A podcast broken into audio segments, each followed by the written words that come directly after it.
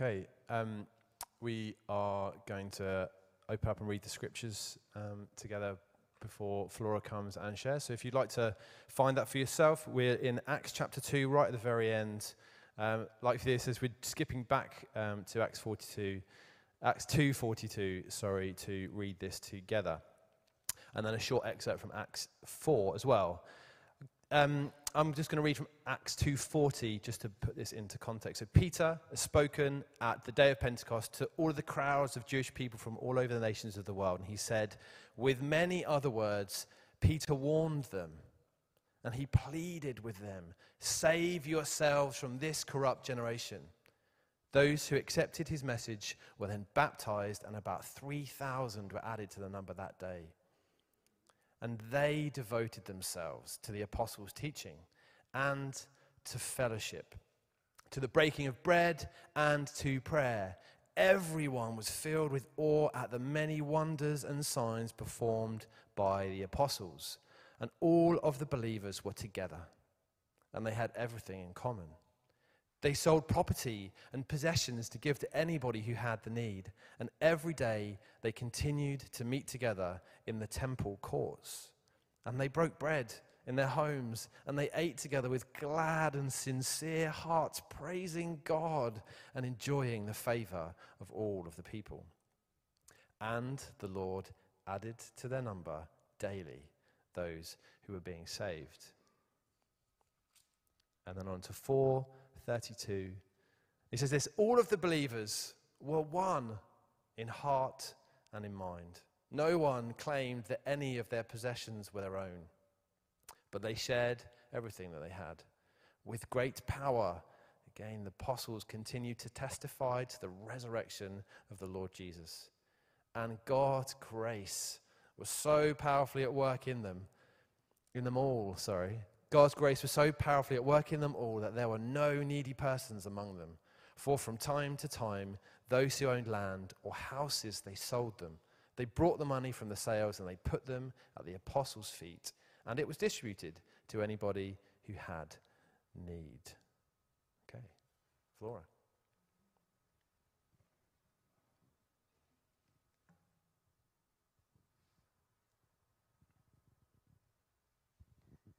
Thank you. Awesome. Good morning. Um, I, um, I don't know about you, but I found over the last few weeks there seems to be an awful lot more November birthdays than there has in ever, any other previous year. It feels like there's a lot of celebrations going on, and the children, particularly, have had loads of party invites. And these are really quite special party invites as well. So Abigail comes leaping out of her class the other day and she's got an invitation that is actually a box of marshmallows and um, it's for a princess party. But we've had kayaking and rock climbing and swimming and combat warrior. There's been lots of very exciting parties going on over the last few weeks. And I think many parents are making up for the lost time. So children haven't had this opportunity for 18 months, two years, and so they are making up for it. Now, I wonder what you did for your birthday over lockdown, or your birthdays, if you were a spring birthday, particularly. We had many uh, blowing out of candles on the driveway. We had chilly nights outside, picnics in the park that were wet and rainy, and walks around the area to deliver party bags. Um, and they were just as special, those birthdays. Because what, what we realized was that actually birthdays aren't about the amazing events and the amazing parties, although they are fun, but it's about the people and it's about being together and it's about the simplicity of relationship. And I know I certainly found a renewed love for, for, for friendships and for family in the sense that it wasn't about the big things, it was just about the connection. And this morning, what I want us to reflect on is that simplicity of the early church that we read in Acts 2 and Acts 4.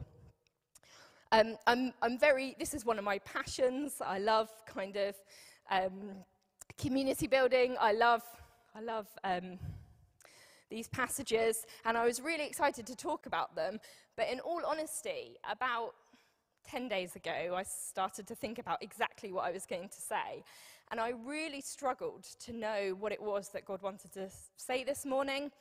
And um, I was off out to lunch at someone's house. And I was reading the passage, and I just jotted down on a scrap of paper a few things. And I thought, God's talking about building blocks. It's about building blocks.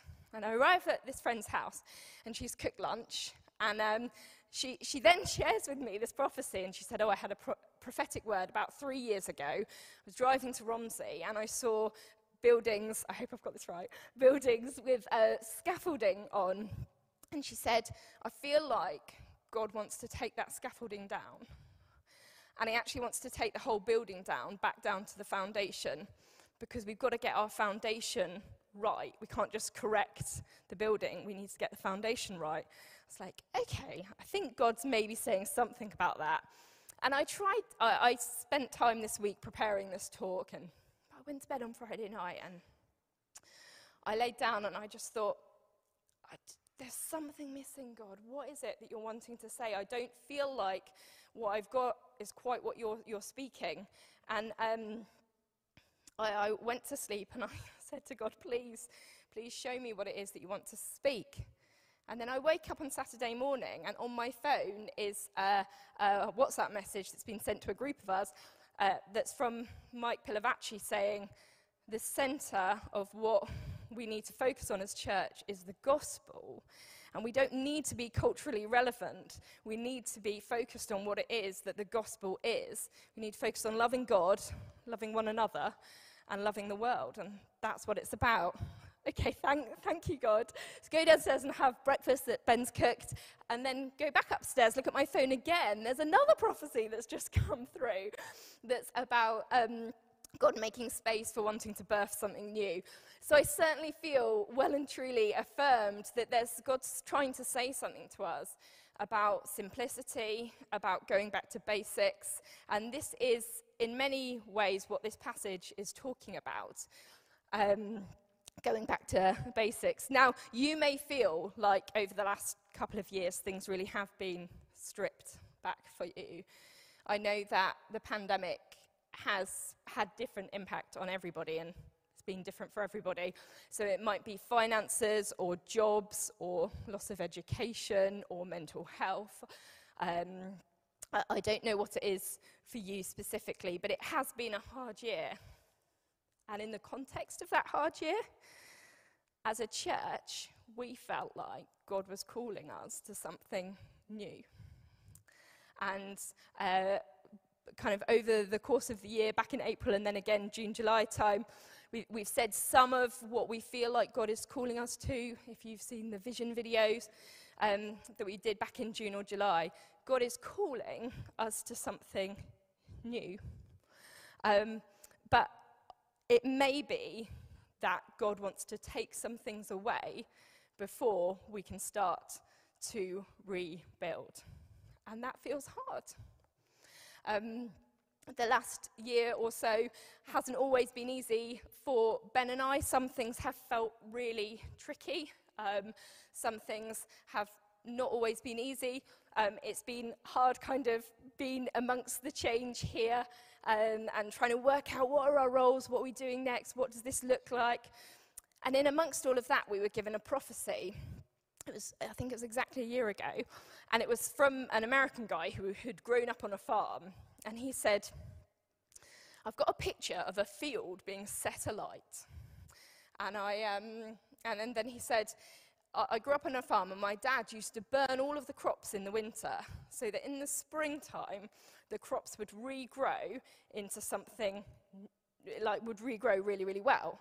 Quite a similar image to John 15, where God says that He's the gardener and He, he prunes us back in order that we will be fruitful. And in all honesty, I've really held on to that, that prophetic word and John 15 over the last year or so, knowing that even when things are taken away from us, maybe it's God preparing for something new to be born, for something new to be built upon. And so, here in this passage, we see four very simple building blocks that as a church, we, we know these are good things for us to found our church on. It says in the Bible that Jesus is the cornerstone. And then we want to, the, the, these are some of the simple building blocks that we see in this passage.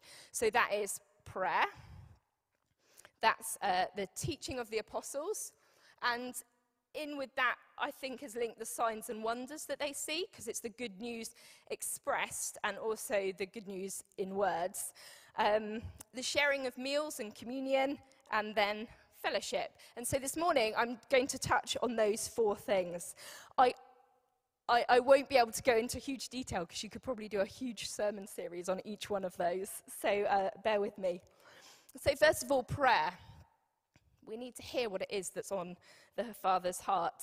Uh, a few weeks ago, I spoke on being bold on Peter's speech, which precedes this passage. And uh, I mentioned that they went out and spoke, and then they realized that they needed to pray for more boldness. So they went back to their, their church and they prayed for boldness, and then they went again. And uh, then we see this pattern throughout Acts where they're praying and they're sensing the Holy Spirit. Where do you want us to go? Do you want us to go there? No, you don't. Okay, so we'll go that way. Yes, that's where you want us to go. Following, listening to what the Holy Spirit's saying. It was encouraging chatting to Amy recently, and she said, I just felt like God said to me that I needed to start club night. So, for the youth. So I started club night. Heard what God said and did it. So we need to listen, we need to be praying, and we need to listen to what it is that God wants us to be doing. Secondly, um, the teachings of the apostles. There's power in the message of the gospel. And this um, little excerpt that I listened to yesterday from Mike Pilavachi was saying, We try so hard to be attractive I don't mean in necessarily in our appearance, but to make sure that we do everything as well as we possibly can do. But actually, we've really got to believe there's power in the gospel. There's power in the good news of Jesus, that Jesus has died and he came back to life, and we can live with him, we can be with him, we can be in relationship with him, and we can see his kingdom come today. That's good news. Um, and linked into that is the expression of that. So Phil talked a few weeks ago on Acts 3, where Peter and John went to the temple, they, um, to the courts, they, somebody was healed, so there was an event, and then there was the explanation, what it meant, and then there was a revelation, so they, they knew, oh yes, this is Jesus. So we need to um, build what we're doing on the gospel, on the good news. Some people, uh, some scholars call this early part of Acts the tale of two temples because you've kind of got this thing going on where you've got the people, the Jews, who know Jesus, that have just found out about Jesus, and they're filled with the Holy Spirit. So that means that they are the temple themselves. So it says in the Bible that we are the temple of the Holy Spirit. They house God's presence. And then you've got the actual building, which is the temple. And what happens is these, all of the people, the Jesus believing Jews and the non Jesus believing Jews, all go to the temple together to worship God. Okay? So that's like a cultural thing that they will do, that's their religious thing. So when the Jesus believing Jews are going, they are meeting people who don't know Jesus, meeting people that aren't filled with the Holy Spirit. And so they are showing them and telling them about Jesus. And actually, this image is why, and, and when they're doing that, they are bringing healing and they are bringing God's generosity. And it's kind of a fulfillment of the Old Testament, because in the Old Testament, God asked for the temple to be built, and he wanted it to be a place of generosity and a place of healing.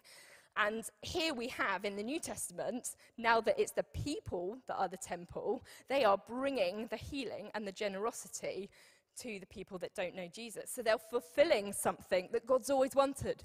He's always wanted people to encounter uh, heaven on earth, God's healing and God's generosity. But here it is the people, and now we are the people that can bring generosity and bring healing it's quite hard for us to totally look at this passage and say, well, that's how it was in the early church, so that's exactly how it is now, because it's, it's a different context. It's a bit more like a group of Christians going to a cultural gathering place. So maybe a bit like us all going to West Quay together as a group of Christians and telling people about Jesus. It's not exactly the same, but my point is that there were lots of people in the built temple who didn't know Jesus and who didn't, weren't filled with the Holy Spirit.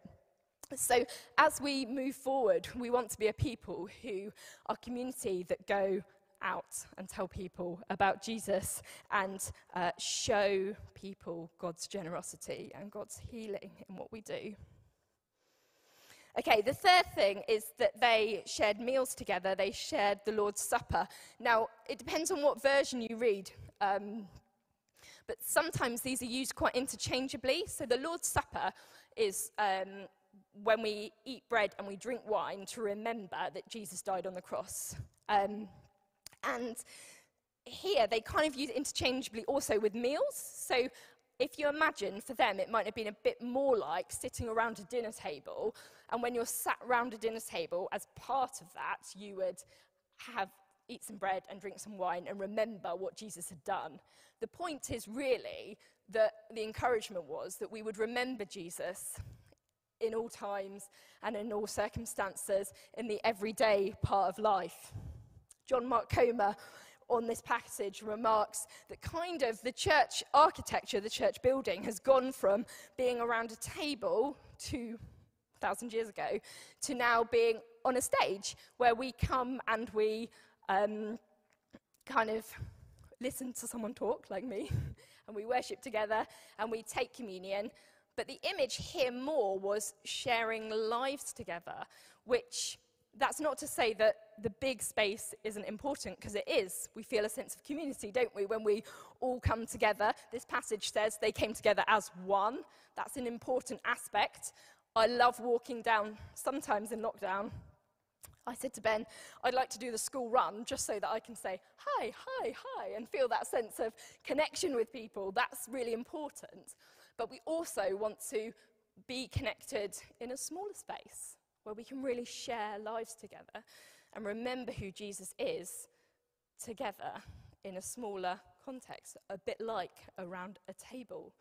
It's been really encouraging meeting up with Connect Group leaders over the last couple of months because you've told me tales about how you've tried to stay connected even when you couldn't do it around, you know, a table or something.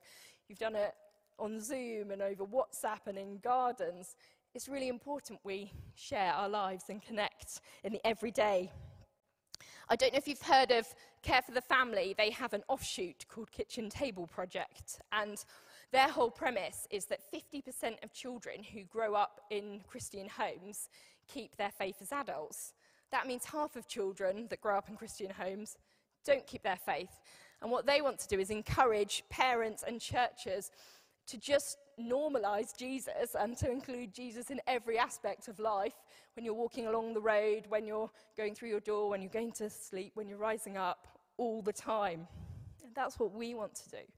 We want to be a people that remember Jesus, not just taking bread and wine here, but maybe around the table at home. And as an aside, actually, at the moment, it's a lot easier to do in a smaller group than it is here. Logistically, it's quite tricky at the moment with COVID to do it here. Um, finally, fellowship. Just think about that word for a moment fellowship. What does that make you think of? Do you know, for me, the two words that come to my mind are quiche, milk jelly. Um, foods that I'm not really very fond of at all. Um, but we kind of, I don't know if you cringe slightly, but I slightly cringe at the word. It doesn't feel like a word that's got great positive association. It means share, it means sharing life together. And David Pawson writes The church is the fellowship of the Holy Spirit. The word koinonia, which is fellowship, means far more than having a discussion followed by tea and biscuits. It is used for Siamese twins sharing the same bloodstream, or partners in a business whose financial fortune will rise and fall together. It is a mutual dependence. to a very high degree. Wow. That's, that's the church. That's the church, mutually dependent to a high degree.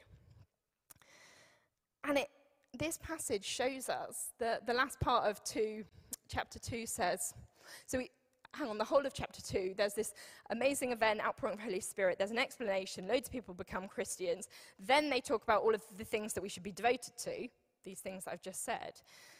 And then it says, and the Lord added to their number daily. So, yes, if we see great signs and wonders, people will probably come to know Jesus, but also, here we have God saying that his prescription, his idea for fruitfulness, is our unity. And that isn't just something that we see once in Acts, we see it in other parts. In John 13, your love for one another will prove to the world that you are my disciples. And in 17, Jesus prays, I pray that they will all be one, just as you and I are one, as you are the Father in me and I am in you. And may they be in us, so that the world will believe that you sent me. It doesn't make any sense. It doesn't, it doesn't feel like the thing that should make sense, but our unity, our fellowship, our oneness, people will see that and know that God is in heaven and that He loves them too. It doesn't make sense. Now, this passage with these kind of four foundations that I've just talked about, I think it's quite easy for us to look at the early church and Acts and think, right, that's exactly how they did it. It was the model church, it was perfect, and so we need to lift everything that they did and put it 2,000 years later and make that happen, and that's what we exactly need to do. As I said with the temple, we can't totally always equate it because it's not exactly the same. We're 2,000 years later, things have changed. And also, um, we see when we look through Acts, they didn't have it all sorted. So, Ben spoke a few weeks ago about the conflict that arose where the widows were saying, You're not sharing the food um, fairly. And so they had to organize themselves, and some went off and did preaching and teaching and praying, and, and some people stayed back and, and served those within the church. They needed to be organized. We need to organize ourselves. That's okay. Um, and there will be conflict going forward. There was conflict um, between the leaders. So um, Paul and Barnabas disagree about who to have on their team. And so in the end, one goes one way and one goes the other way. There will be conflict in our church leadership team. That will happen. But we will find ways through it because what is greater is our unity. And like in any marriage, there is conflict. But what, what strengthens that is working through that. We will work through it. The, the early church was quite chaotic, wasn't it? I like the bit in Acts where um, Paul's preaching and there's a guy in a window and he falls asleep because he's obviously very tired or bored, I don't know. But, and then he falls out of the window and they have to go and um, pray for him and he comes back to life. And uh, it's chaotic. That wasn't part of the plan, was it? There's things that, that we will have to change and we will have to adapt and we will have to be agile too as a church. And uh, as I mentioned earlier, they, they sometimes got to a place and realized that the Holy Spirit didn't want them there, so they moved on and then they knew they should be somewhere, so they went to that place. We have to adapt and change what we're doing. And so when we look at the early church, it, has got some things that we absolutely want to build our foundation on, but we also need to know that they weren't perfect, and we're not perfect, and we will have to adapt and we will have to change. But the thing that is key that we're taught in this passage is this unity between the believers, this this fellowship, to use the word I don't really want to, and, and the simplicity of building their church on prayer, on the teaching and the good news, on sharing meals in the Lord's Supper and fellowship. And that's what their foundation was. And maybe there are things as we kind of go forward and we go forward into the new year, we start to think about okay, how are we going to implement this vision that God's given us? We want that to be the foundation. And for each of us individually to approach that as our foundation, but also together. So um, I'd just like to pray to finish. Father, I thank you that you have said that we are to be one, just as we are one with you. That just as our relationship with you is important, this church community is just what you wanted. You wanted unity. You wanted us to keep things simple. And you wanted us to be part of your mission together. And Lord God, I pray as we step forward as a church community that we would know that we need to keep, put the first things first. And if there are things that you want to get rid of, things that you, you think that we don't need anymore, Lord, we surrender those things to you. We say we're sorry if there are things that we've tried to hold on to. We want you to, to build what it is that you're building. We know and we trust that you will add to our number. You will make us fruitful when we put the first things first, when we put you first, when we put each other first, and we put our world first, Lord God. We pray for your wisdom. We pray for your insight going forward. And most of all, we pray for your supernatural unity, that interdependence on one another. Amen.